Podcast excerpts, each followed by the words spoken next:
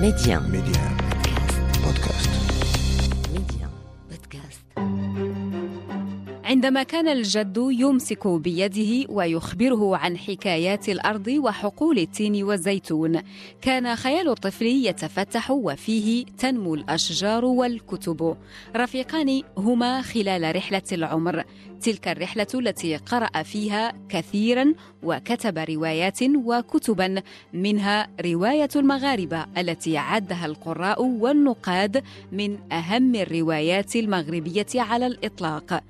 ولأنه مع كل نص جديد يبدأ مغامرة مختلفة كليا كأنه يكتب نصه الأول. فإن رباعية في انتظار القارئ الذي صار يثق في كاتبه ويجد فيه صوته كما هو صوت بني ملال. في المكتبة معي أنا اعتماد سلام.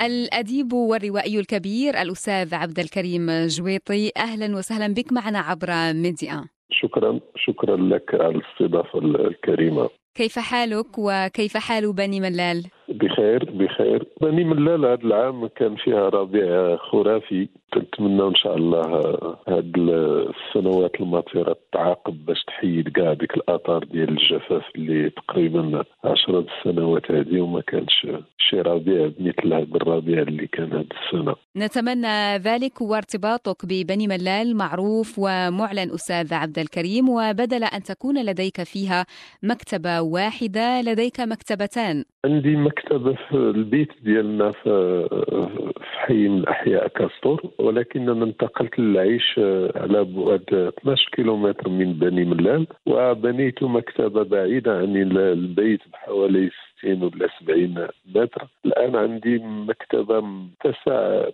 بكمية كبيرة ديال الكتب. فعمليا أنا عندي مكتبة في البيت ديالنا البيت الذي ولدت فيه ومكتبة خاصة. بحال عندي جوج المكتبات مكتبة في المدينة مهم. في بني ملال ومكتبة في البادية. سنتحدث عن المكتبتين معا أستاذ عبد الكريم لكن عادة قبل المكتبة الشخصية نمر عبر مكتبات كثيرة آه، مكتبة المدرسة مكتبة القسم مكتبة الجامعة مكتبة البلدية. في بداية مشوارك مع القراءة ما كان مصدرك للحصول على الكتب وأي مكتبة كانت هي المقصد الأول لك؟ أعتقد بأن كل الملاليين اللي في الجيل ديالي تيدينوا المكتبة ديال الخزانة البلدية. كنا نسميها هذيك الخزانة البلدية.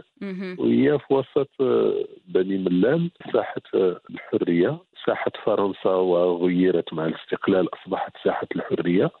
في وسط ال- المدينة في القلب النابض للمدينة ال- القديمة ديال بني ملال. وكانت آه، مكتبة حقيقية فيها تقريبا واحد الكمية هائلة ديال الكتب وفي كل الفروع ديال ديال المعرفة. أعتقد بأنه المجلس البلدي ديال بني ملال اللي تخيب سنة 1976 تيدين ليه الملاليين والملاليات وواحد الجيل ديال القراء بأنه بادر إلى إنشاء هذه الخزانة البلدية العامرة. وحقيقة فيها تحف ت- تقريبا أهم النصوص اللي- قريت قريتها في هذا البلاد. كانت فيها الفلسفة الأدب الرواية تقريبا الرواية العالمية كلها. قرأت مثلا Moi le Suprême ديال روا باستوس في الخزانة البلدية. كانت كتب دولوز كتب بارت م- مكتبة هائلة. ولما بنينا دار الثقافة الجديدة في بن ملال ولأنه المكتبة حولت إلى مؤسسة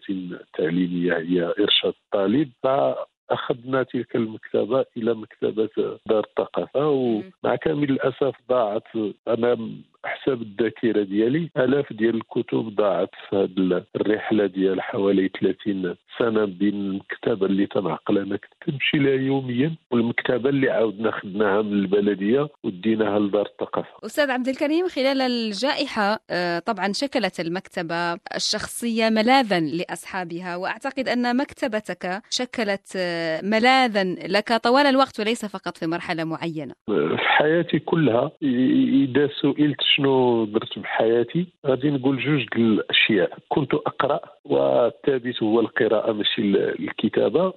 وكرة القدم إما ممارسة ولا مشاهدة. فبالتالي القراءة عندي واحد السلوك يومي وأنني صعيب جدا أنني نكون في الدار وما يكونش في يدي كتاب. ما تنعرفش شنو ندير بيدي إلا ما خديتش فيها كتاب. لذلك حتى لما أكون في المدينة في مكان معين دائما تنحس بأنه يدي عندها هذيك الحاجة للكتاب إمساك الكتاب أحيانا بدون القراءة ديالو. طبعا القراءة هي سلوك والسلوك لما يدمنه الشخص يصبح محكوم به طيلة حياته. فطبعا بحكم أنني اقطن في البادية وأدي العلاقة مع المدينة هي علاقة العمل. فخارج أوقات العمل أنا أقرأ. وطبعا مع ما أنني آه، مع الجائحة ما بقاتش مواعيد ديال اللقاء مع الأصدقاء ولا الحياة العامة. فتقريبا نصوص كثيرة وكتب كثيرة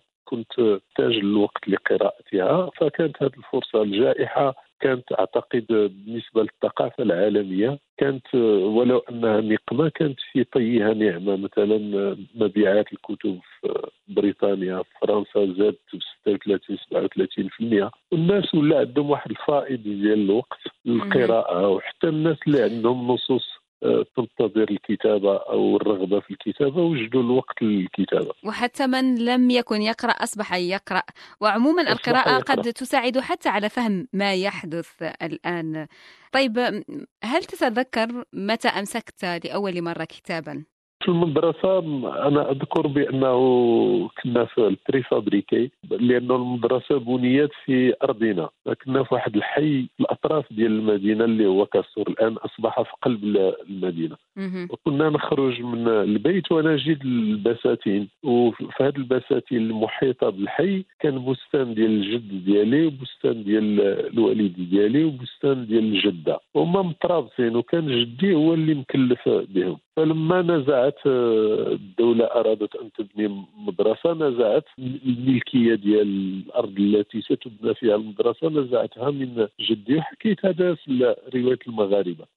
فبنيت المدرسة في في أرضنا وبقيت محاطة ببستان الجد حيث أنا كنت في القسم وأرى جدي وهو يشتغل في الحقل وعشت هذا التجاذب بين بين البستان وبين المدرسة. كان واحد المعلم كان تيجيب لنا القصص ديال محمد عطية الأبراشي وكنا من كل ثلاثة نجيبوا ربعة ريال ناخذوا قصة. على أساس أننا نقراوها وفي الأسبوع الماجي تنجيبوا ربعة دريال أخرى وتناخذوا قصة. أخرى فانا قريت تقريبا في واحد الفترة مبكرة الثالث قريت القصص ديال محمد عبد عطية الابراشي فالرابع سيحدث في الدار واحد الحدث جلل بالنسبة لي أنا هو أن الأخت ديالي ستشتري آه، فتاة القيروان ديال جورجي زيدان. بدأت تقرأ وتحكي لنا. فأنا افتتنت كثيرا بقصة ديال فتاة القيروان وبالطريقة اللي كانت تدي الأخت ديالي حفيظه تتقرأ جوج صفحات وتتحكيهم لنا فبالتالي كان عندي واحد القرار أنني نقرأ آه، رواية جورج زيدان تاريخ الإسلام. فقريتهم في الشهادة. أيضا آه، الحي ديالنا الجنب ديالو كان يقام السوق الأسبوعي.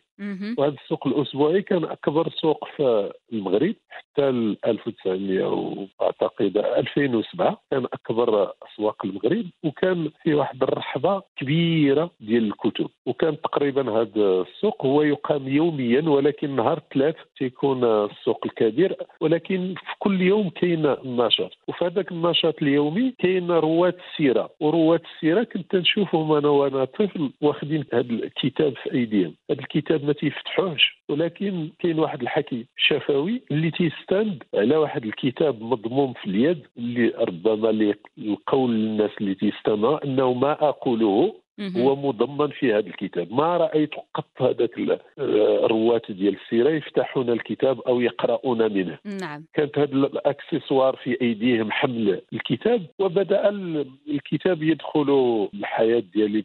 قليلا الآن ما نجد باع للكتب في الأسواق الأسبوعية بشكل خاص كما كان الأمر عليه آه، في السابق وفي هذا السوق الأسبوعي الذي آه، تحدثنا عنه. كانت إلى جانب الرحبة ديال الكتب كان رحبه ديال الذهب اللي تيبيعوا الذهب وكانت الرحبة ديال البائع ديال الزرابي. الأب ديالي كان هو الأمين ديال الرحبة ديال البائع ديال الزرابي. فأذكر أنه في واحد الوقت مبكر في الشهادة خامس أو بداية الإعدادي بديت تنقتني الكتب. كنت تنمشي عنده وتيعطيني ديك الساعة الكتب رخيصة جدا جوج دراهم درهم آه، ثلاثة دراهم أربعة دراهم. الكتاب كاع الغالي يمكن تاخذه ب 10 دراهم وهكذا دشنت حكايتك طويله مع القراءة وأصبح لباعه الكتب في السوق الأسبوعي زبون دائم أيضا. لا تعديو معاهم واحد العلاقة لأنه كاين حاج العقاد. إلى الآن باقين بعض الباعه ديال الكتب تنشوفهم لأنه ولاو الآن داروا لهم شي محلات قريبة من القصبة. فيهم واحد جوج الناس بقات تعدي معاهم واحد العلاقة سنوات ولات بيناتنا واحد الصداقه واحد الأخوة لأنه الناس تشوفهم باستمرار. إلى الآن إلى الآن باقي تنمشي الكتب خصوصا الكتب المستعمله اللي تتلقى فيها شي تحف مثلا صحيح. تلقى كتب ديال والتر بنيامين ديال إلياس كانيتي كتب نادرة تتلقى عند هذا البعد فهي رحلة طويلة ديال القراءة وعيت العالم من خلال القراءة أنا ما سافرتش بزاف كانت حياتي دائما في بني ملال ولكن أعتقد بأنه عن طريق الكتاب أنا شفت العالم نعم. في العالم وعرفت أشياء كثيرة حول العالم. القراءة سفر أيضا دون شك. آه، هل كنت تميل إلى قراءة نوع معين مثلا الرواية أو الأدب فقط دون الفلسفة والعلوم؟ أو كنت تقرأ في كل شيء منذ البداية؟ إلى الان إلى الآن ما زلت أقرأ كما بدأت القراءة. أنا أقرأ كل ما تطاله يدي. واحد النهار تنذكر كانت عندي ثلاثة دراهم وكان الكتاب اللي ممكن نشتريه هو واحد الكتاب صغير ما زلت أحتفظ به. كيف تصنع القنبله الهيدروجينية. فاشتريت الكتاب بثلاثه دراهم ومشيت للدار تنقرأ. طبعا ما تنفهمش لأنه فيه المعادلات وكذا إلى آخره. قرأت في التاريخ قرأت في الفلسفة قرأت في الأدب في العلوم أيضا المكتبة ديالي غتلقى بأنه تقريبا فيها الفقه فيها التصوف فيها التاريخ. أحاول دائما أننا نحتفظ على هذه الخاصية أنني لا أتخصص في قراءة شيء. نعم. معين بل أحاول أنوع لأنه في نهاية المطاف التخصص هو مطلوب في الجامعة. أما حين تقرأ للحياة أو تقرأ لمعرفة العالم فأنت مطالب بأن تقرأ الأنثروبولوجيا والسوسيولوجيا والفلسفة والأدب أن تنفتح على مختلف العلوم طبعا. أن تنفتح على مختلف العلوم. ولما بدأت عندي هذه الرغبة في كتابة الرواية أحس دائما بأنه هذا التكوين الذي لا يقتصر على ضرب معين من المعرفة أفادني كثيرا في مهنتي ككاتب روائي لأنه مثلا اذا بغيت نكتب على شي حاجة فيها علم النفس أكتب بمعرفة الاقل فيها الاشياء الأساسية راه متوفرة. الروائي ماشي هو الشاعر ماشي هو الناقد الروائي مطالب بأن تكون معرفته آه، شاملة لأنه في نهاية المطاف الرواية تكتب عن الحياة وتكتب عن الواقع والواقع والحياة آه، فيهم واحد التشعب طبيعي. وطبعا آه، الحياة معقدة جدا ويمكن أن نقاربها من وجهات مختلفة. وشكون اللي تيمنحك هذه القدرة على المقاربة المتعددة للظواهر الحياة؟ هو هو هو المعارف المتنوعة والمتعددة. دون شك ومن يقرأ أعمالك آه، يكتشف أنه في كل عمل هناك قراءة فعلية للمجتمع وتفكيك لبنيته وأيضا استعراض لتاريخه السياسي والشعبي. وكما قلت هذه آه، مهمة تستلزم دراية كبيرة بالتاريخ والسوسيولوجيا والفكر وغيرها. آه، مكتبتك أستاذ عبد الكريم فيها الكثير من الكتب حول ذلك آه، طبعا. لكن ما هي الكتب الأولى التي شكلت نواة آه، لهذه المكتبة وكانت هي البداية بداية تأسيسها؟ هي رواية تاريخ الإسلام ديال جورجي زيدان. وبعدها رواية آه، نجيب محفوظ بين القصرين وطرطرة فوق النيل والشحاد إلى آخره. بعض روايات آه، حنامنه الياطر الشراع والعاصفات الثلج ياتي من نافذه بعد ذلك بدأت الروايات الروايات ثم الكتب متنوعة. إلى ما أتذكر الآن هو أنني كنت أيضا بدأت أشتري المجلات. الثقافة الجديدة خصوصا أنه في فترة في التاريخ الثقافي المغربي كانت حينها مزدهرة المجلات. كانت مزدهرة بزاف. كانت واحد الوقت الأقلام. عندي أعداد كثيرة من مجلة أقلام. الثقافة الجديدة تقريبا عندي كل الأعداد. البديل جسور العديد.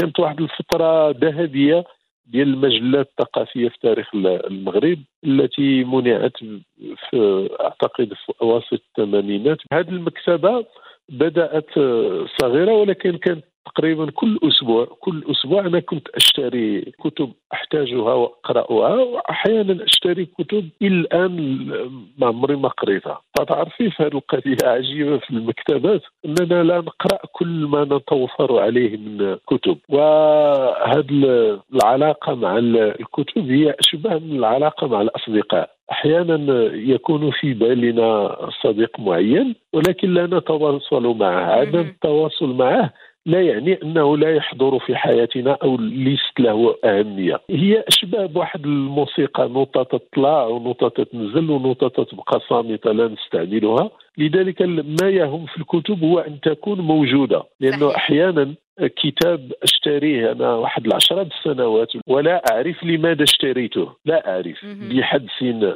معين ولا أعرف حتى لماذا بالضبط ذلك الكتاب اشتريته. بعد 15 سنة أكون في بحث أو في كتابة وأحتاج لمعلومة دقيقة أجدها في ذلك الكتاب الذي اشتريته منذ 15 سنة يعني واحد العملية معقدة وغريبة وفيها الحدس وفيها أحيانا كنت أشتري كتب ديال التاريخ وخصوصا تاريخ المغرب. عندي تقريبا واحد المكتبة محترمة لتاريخ المغرب. كل ما ذهبت إلى الرباط أشتري كتب التاريخ بالأساس روايات وكتب التاريخ.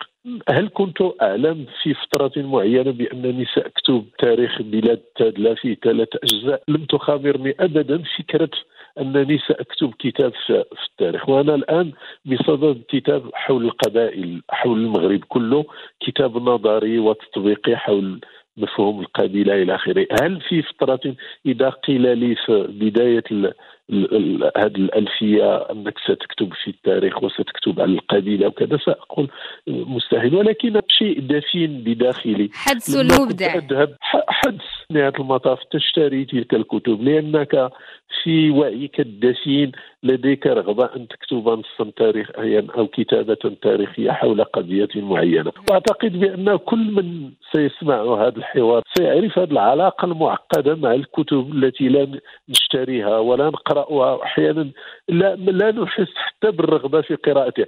ويأتي سياق معين نسمع حديثا عنها أو كلاما عنها. أو هي تفرض علينا لأن تولد واحد الحاجة في حياتنا نعم. أن نعود إليها. وهذا ما حدث معك مرات عديدة على ما يبدو. ولكن نريد أن تحكي لنا آه، قصة كتاب معين اشتريته ولم تكن بحاجة له وظهرت هذه الحاجة إليه في وقت لاحق.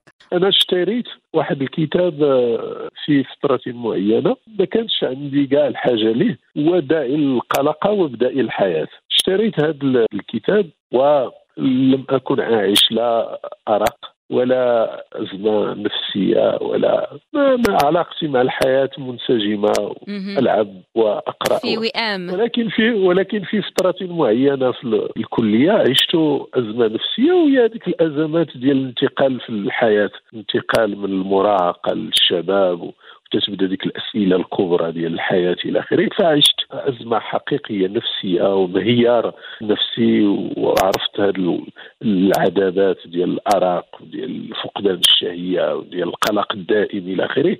فتذكرت بانه عندي في المكتب هذا الكتاب وبدأت أبحث عنه كأنه سأجد خلاصي في ذلك الكتاب. وفعلا من خلال الحكايات اللي في الكتاب ساعدني كثيرا ذلك الكتاب. التخلص من الكتب أيضا هذا قولة ديال الجنيد الحكايات جنود من جنود الله. يمكن نقول لك أيضا الكتب هي جنود من جنود الله. أحيانا نحتاج لكتاب نحتاج لفكرة في كتاب نحتاج لجملة في كتاب لأنها تنير حياتنا.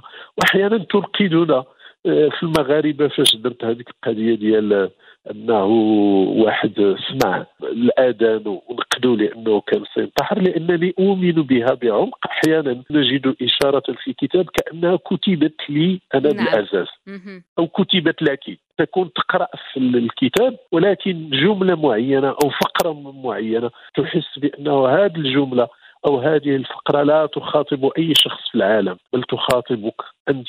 أو تخاطبني أنا هذه هي العظمة العظمة ديال الكتب لأنها محاطة بأسرار أحيانا تكون أسرار ترقى إلى الاسرار الصوفية. الكتب عظيمة فعلا، آه، طيب لو طلبت منك أن تقدم نصحا أو توجيها لمستمع ما مثلا بصدد تكوين مكتبة شخصية ولا يعرف أي الكتب آه، سيبدأ بجمعها. أنا سأكرر نصيحة قالها العديد من الكتاب الكبار. لن آتي بجديد. أول شيء ينبغي أن يحرص من يريد أن يكون مكتبة. أن تكون فيها الكلاسيكيات الكبرى التي شكلت الوعي البشري. هناك كتب أساسية لا يمكن لأي أن يتجاهلها أو أن لا يعتبرها مهمة في تكوينه. مثلا الأوديسا الإليادا التاريخ ديال هيرودوت مثلا الملحمة ديال قلقامش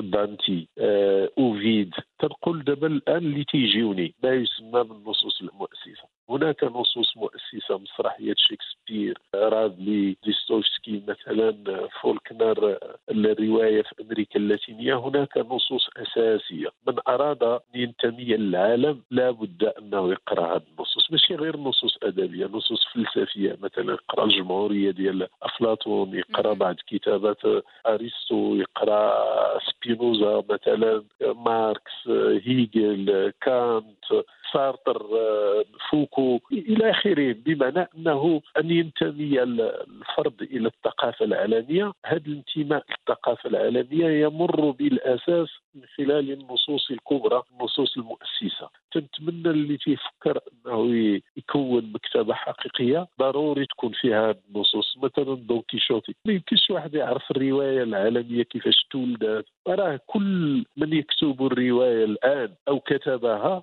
راه ينتمي بشكل أو بآخر لسيرفونتيس لأنه سيرفونتيس دار كلهم تقنيات الرواية كاينة في روايته العظيمة والمؤسسة. يستحيل الواحد إلا بغى يكون وعي بالرواية ما يكونش قرأ في حالتك عندما اهتديت لقراءة هذه النصوص أستاذ عبد الكريم هل كان ذلك بحثا شخصيا أو كان عبر توجيه من أستاذ مثلا في الجامعة أو صديق؟ بحكم بدي ملال والوضع الثقافي في ملال أنا أحس بأنه أضعت وقتا لا يستهان به في قراءة أشياء لا تستحق أن تقرأ. أنا قرأت أشياء كثيرة وأنفقت فيها الأيام والشهور في قراءة أشياء بعد الوعي وبعد أن طورت نفسي.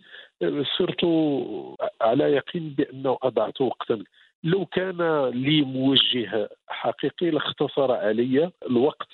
للذهاب إلى ما هو جوهري أساسي في نعم. الأدب وفي الشعر وفي الفلسفة. أنا أضعت وقتا طويل وتنتأسف كثيرا على بزاف ديال النصوص قريتها ولا تستحق ولم تقدم لي أي شيء. واحيانا أقرأها بالقلم وبمفكرة. وبعد ذلك أكتشف لأنه طورت في القراءة بأن ذلك الكتاب ماشي مهم بل أنه أحيانا بعض الكتب تافهة ولا أهمية لها. لذلك مسألة التوجيه في القراءة هي مسألة مهمة جدا بل أن أعتبرها حاسمة. أحيانا نضيع حياة ثقافية كلها لأنها لم, لم نجد من, يو لم من لأنه غاب عنها التوجيه آه لذلك أنا افتقدت توجيه. حتى الليسي بعض الأساتذة تندين لهم وبعض الأصدقاء أيضا. وفي الكلية ولما ذهبت الرباط طبعا بعض الأساتذة لأنه عندهم واحد القدرة اللي كانت في ذاك الوقت تتفوقني بزاف معرفة الأشياء والاطلاع على نصوص اللي أنا لم يتاح لي لأنه أنا ما خرجتش من الدين حتى الكلية قضيتها تنمشي نشري الكتب ونجي ما وقت كثير وأنا في مراكش مثلا واحد الرباط قضيت فيها سنة ولو درت سيكتالت ولكن تقريبا حياتي كلها قضيتها في بلال فهذه الأشياء منات لي واحد الوضع مستقر ولكن أيضا منعتني من أنني الامكانيات ديال أنني نعرف أشياء في واحد الوقت اللي كنت أنا متعطش للمعرفه ديالها اللقاء مع نصوص اللي ما كانتش تتيح لي بني ولا أنني نلتقي بها مع أساتذة اللي وجهوني مبكرا لقراءه بعض الأشياء. وأنا أحاول أن أتدارك ذلك. دائما هناك فرصة للتدارك خصوصا عندما يكون الأمر يتعلق بالأدب. مرة أستاذ عبد الكريم قلت إن الأدب يحمي من التطرف وقراءة الأدب حمتك من كل فكر متطرف كيف للأدب هذه القدرة؟ الرواية شنو تتعلمك؟ تتعلمك بأنه الحياة لا تقبل التبسيط والصعب جدا أن نبسط الحياة الحياة والرواية أيضا تقول لك راه ما كاينش الحياة الواقعية هذا شرير بشكل تام وهذا خير بشكل تام وهذا مؤمن بشكل تام وهذا كافر بشكل تام. حتى هذاك المؤمن ممكن يدير أشياء ما يديرهاش الكافر. والشرير ممكن يدير شي فعل ديال الخير.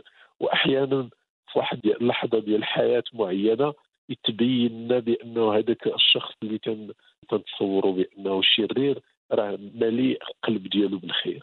أنا غير تنبسط الفكرة باش نقول بأنه الرواية تتعلم الحياة معقدة وتتعلمك تنتصر الوجه الآخر ديال الأشياء اللي تنشوفه في الواقع. هذه هي الفضيلة الكبيرة ديال ديال الرواية هو أنه تتمنعك لأنه متطرف المشكل ديالو هو أنه يرى العالم أبيض أسود إيمان كفر.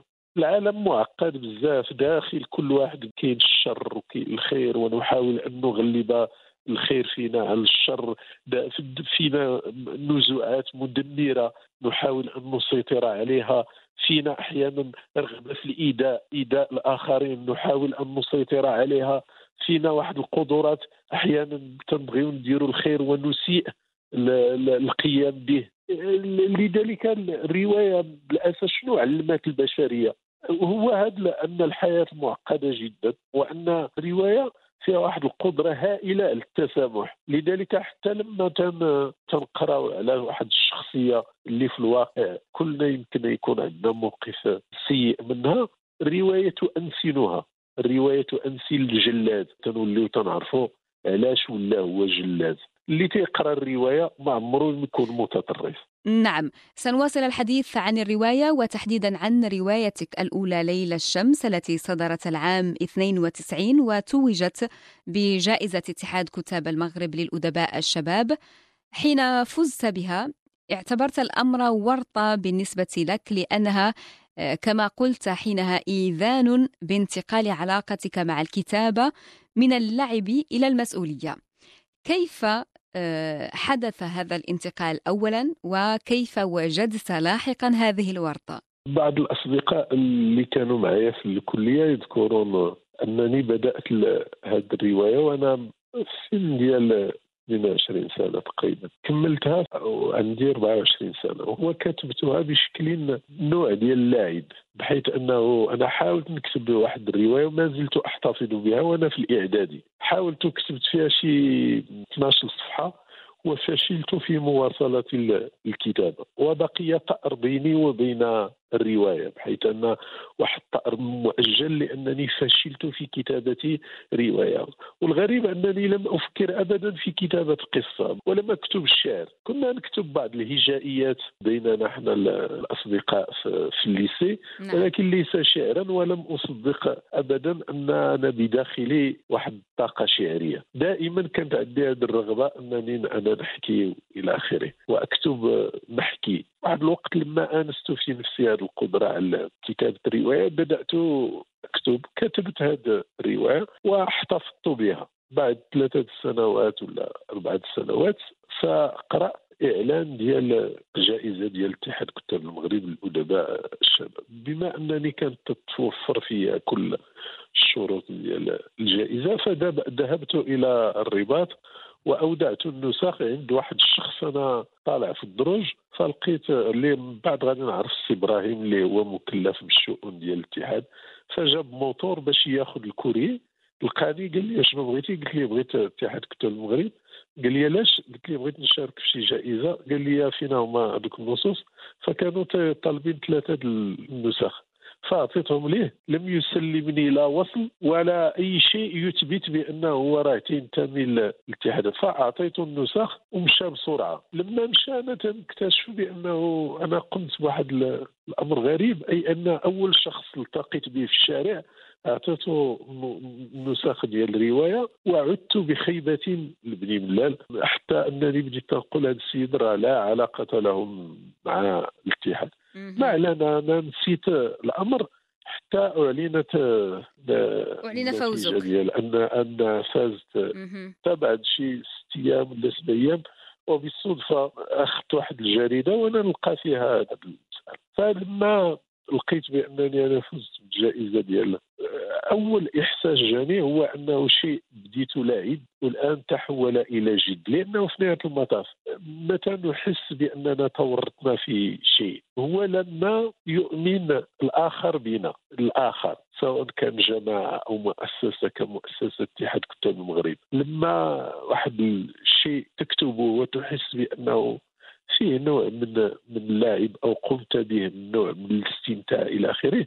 لما يأخذه الآخرون مأخذ الجد آه، تصبح أنت ملزم بأن تسير في ذلك الطريق. لذلك بدأت عندي الكتابة لعب وتسليه ومحاوله في تحدي النفس. أنني فشلت واحد الوقت في كتابة روايه والآن علي أن أثبت بأنني. ثم مع أصدقاء ديالي كنت أقول لهم بانه أنا غادي نكتب رواية. أصدقاء اللي كنا تنلعبوا فتيبقاو يسخروا مني.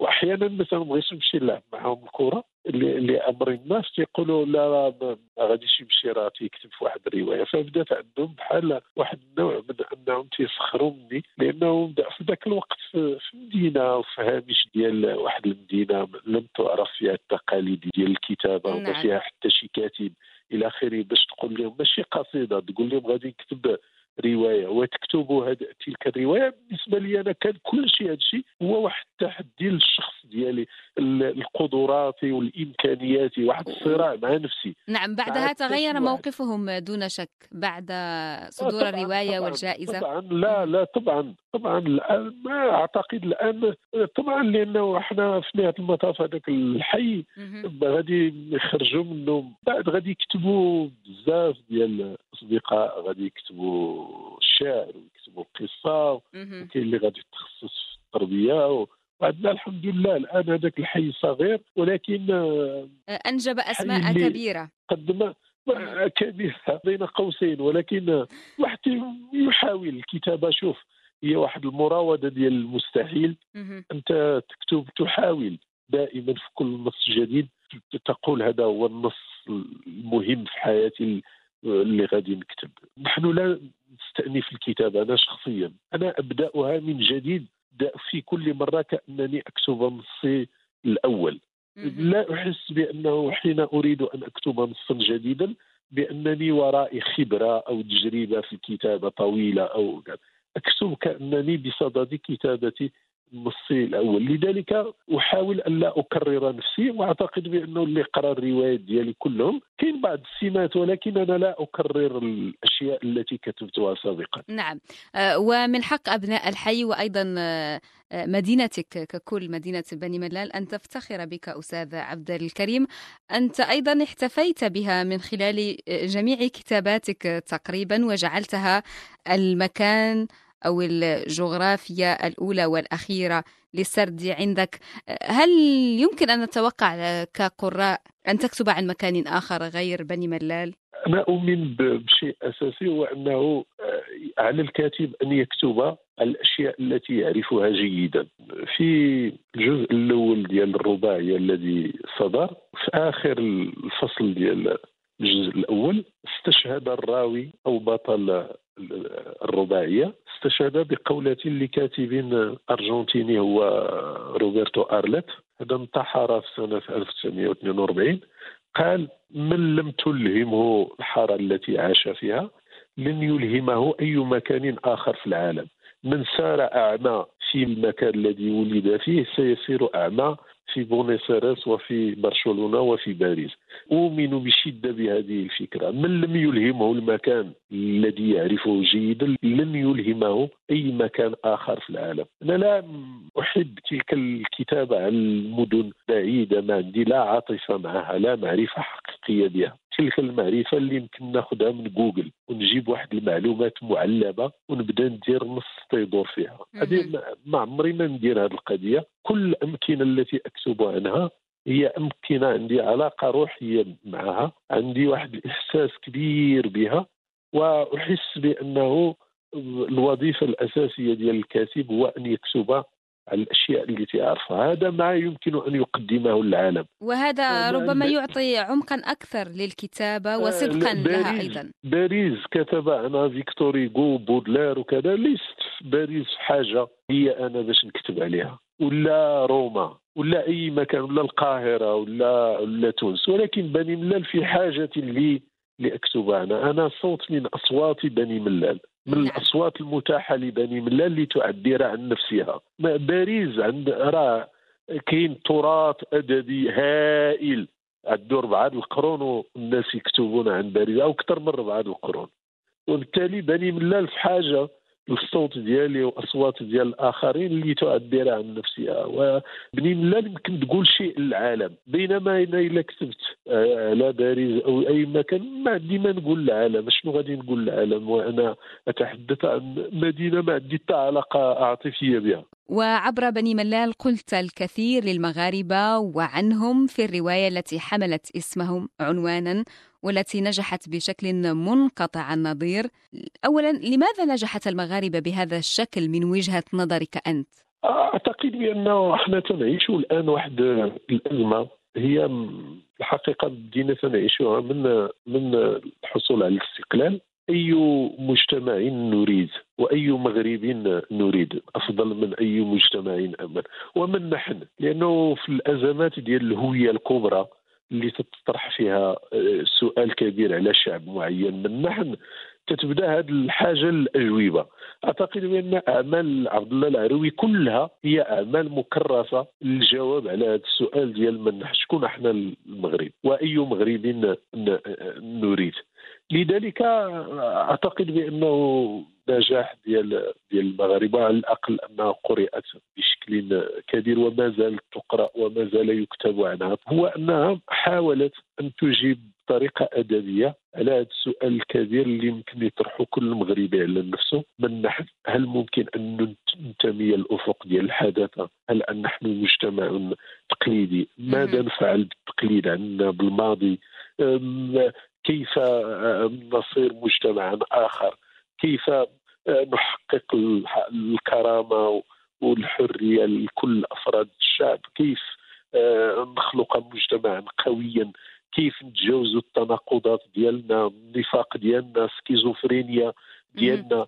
كاين كيفاش نتجاوزوا المفارقات اللي كاينة في الواقع ديالنا. نعم. طيب أستاذ عبد الكريم هناك من رأى بأن المغاربة فيها نقد سيكولوجي قاسي جدا للشخصية المغربية. رواية صدرت في العام 16 و2000 بعد نعم. هذه المسافة هل ترى أن ذلك النقد كان في محله؟ لو أعدت الكتابة ديال المغاربة ربما سأخفف من نظرة بعض الأشياء. ولكن في العمق هذه هي الوظيفة ديال الرواية أنا كما أفهمها. أنه الأدب أو الرواية بصفة عامة أدى واحد النزوع شيطاني. لأنه هي تمشي للأشياء التي تخفى أو تغيب أو الأشياء التي لا يراد للناس الرؤية ديالها أو على الأقل حتى اذا كانت ما تنبغيوش نهضروا عليها. هذه هي الوظيفة ديال الأدب لأنه الأدب هو دائما يضع اصبعه على الوعي الشقي في مجتمع معين. لذلك هي نقد قاسي مزيان. أنا أتفق.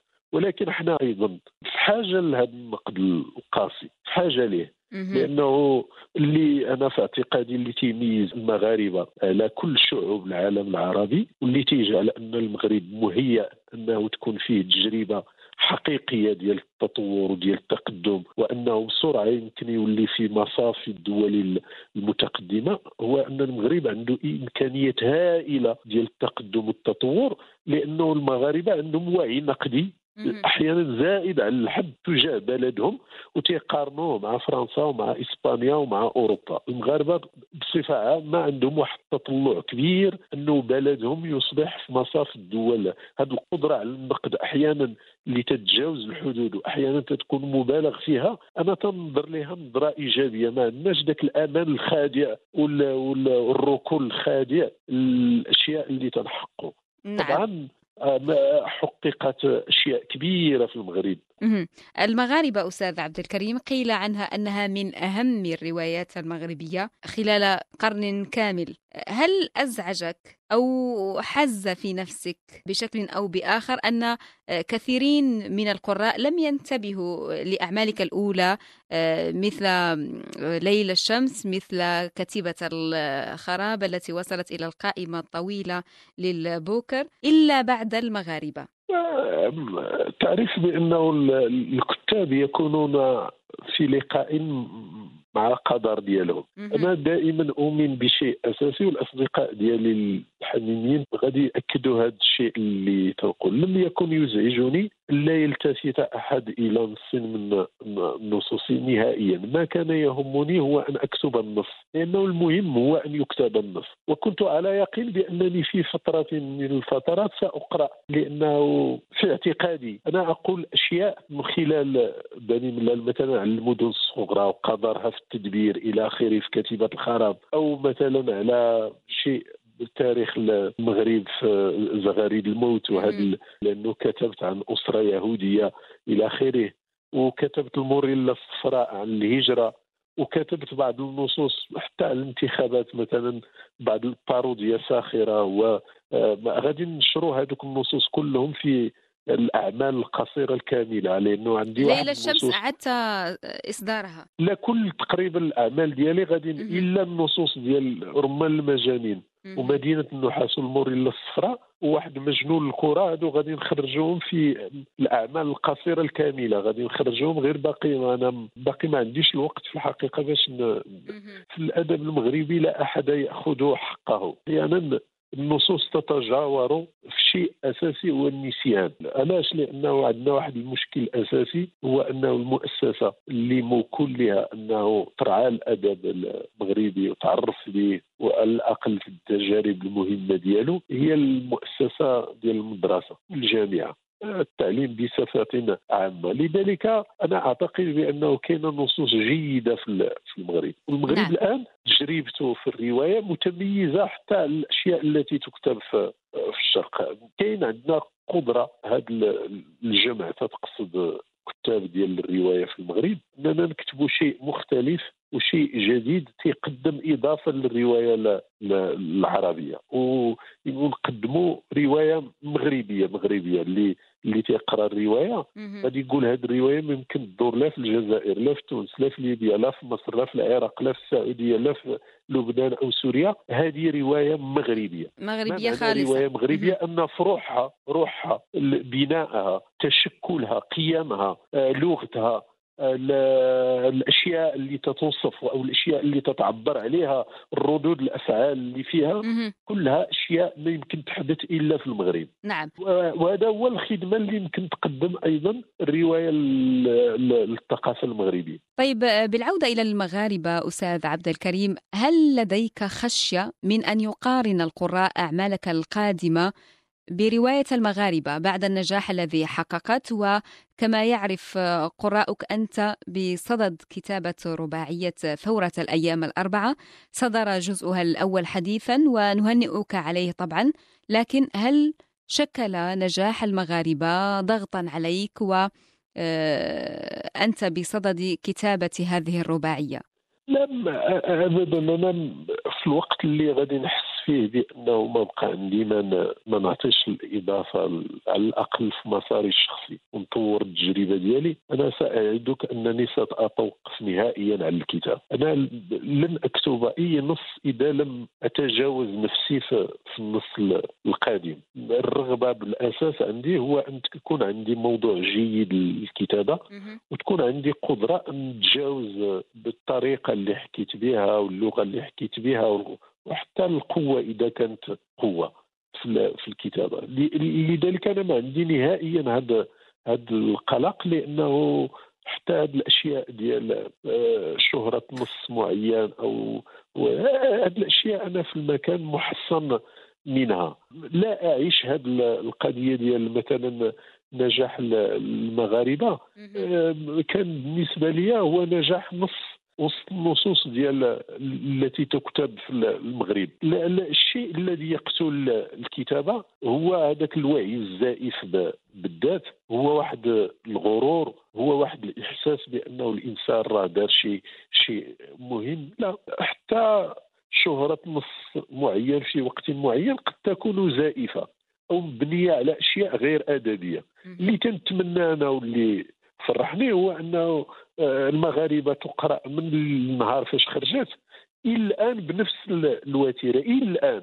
هذا هو اللي تيطمئني هو قدرة نص على أنه يصمد للزمان. لما أحس بأنني نقولها لك بواحد القضية ديال العروبية وديال البدو. لما تنكونوا نحصدوا لما نحس أن المنجل ولا تينزل الأرض ما غاديش نبقى نكتب. غادي نتوقف على الكتابة. ما غاديش نكتب نهائيا واحد النص اللي يحسوا الناس بأنه راه نزل بزاف على هذاك الشيء نعم نتمنى أن لا ينزل والا تتوقف عن الكتابة. المنزل ما خصش ينزل نهائيا. نعم. على ذكر البادية والبداوة لماذا قررت أن تنقل مكتبتك إلى البادية في ضواحي بني ملال؟ قلت لك بأنه كان من البيت ديالنا كنخرجوا. 10 الأمتار تلقاو الباب ديال البستان ديالنا. كان كل واحد في خوتي عنده الكرمة ديالو. الصباح ديال الصيف مثلا ما تيكون الكرموس تنخرجوا من الباب كل تيمشي للكرمة ديالو.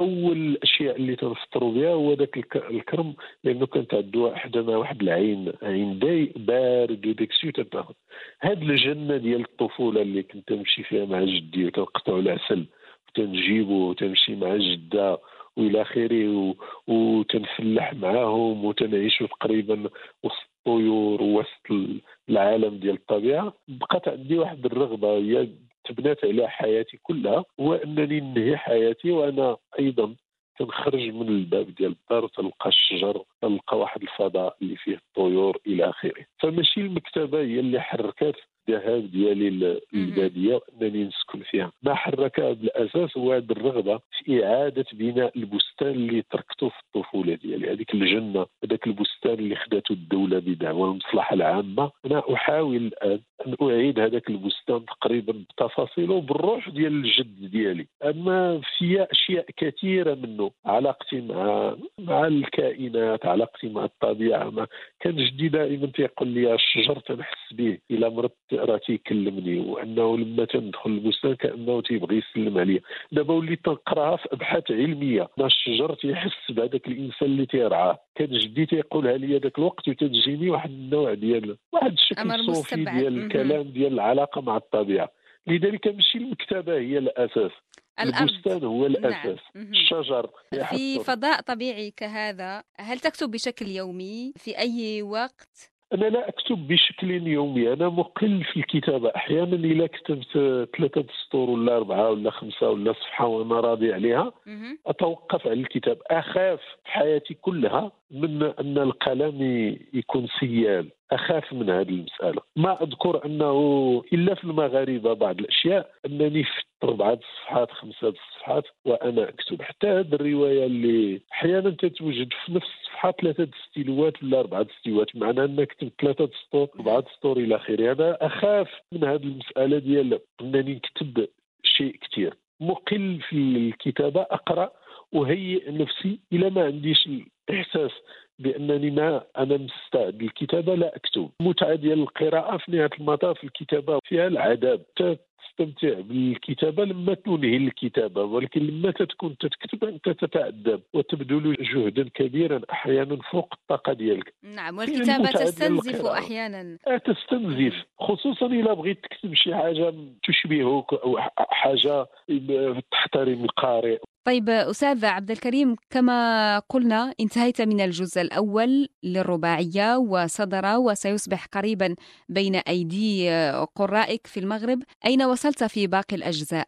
أنا بصدد الآن إنهاء الكتابة ديال الجزء الثاني ولكن عندي جزء كبير من الجزء الثالث والجزء الرابع مكتوبين أيضا جزء منهم لأن أنا لا أكتب بطريقة ديال كرونولوجيا. مثلا في المغاربة النص الأول اللي تيقرأ هو آخر ما كتب في المغاربة. الترتيب اللي كاينة في الرواية ماشي هو الترتيب ديال الكتابة. بعض الأشياء مثلا كانت هي الفصل الخامس ولكن هي كتبت هي الأولى. وبعض الأشياء مثلا هي في الفصل 22 ولكن راه كتبتها. أنا لا أكتب بطريقة خطية. حتى في هذه الرباعية كتبت بعض الأشياء اللي هي في الفصل في الجزء الرابع وبعض الأشياء جزء كبير من الجزء الثالث أنا كتبته تقريبا. وحتى الآن وأنا أتقدم في الجزء الثاني واسمو بعض الأشياء ساصل باش نكتبها وهي كتبتها أيضا. أنا مستعد لكتابته بالتوفيق لك طبعا. آه، كان هناك أيضا كتاب حول الكاتب المغربي الكبير والشخصية الوطنية المتميزة الراحل إدمون عمران المالح.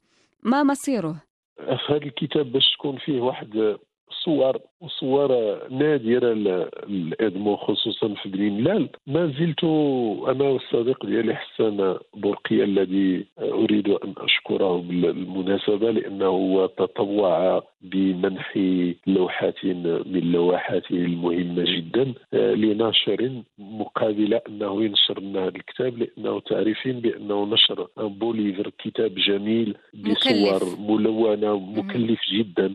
غادي يكلف حوالي بين سبعة ولا تسعة المليون. والآن مع كوفيد هذه المغامرة ديال النشر فأنا ما عرضته حتى على شي من الأصدقاء ديالي الناشرين ولكن الصديق حسان تكلف بنشره. إن شاء الله من هنا لأكتوبر أو نوفمبر غادي يكون في الأسواق. هو نوع من تكريم الكاتب كبير وعظيم اللي هو ادمو صديق عزيز ومحب لبني ملال وله أصدقاء كثر في بني ملال وله ذكريات في بني ملال اللي حكيتها أنا في الكتاب.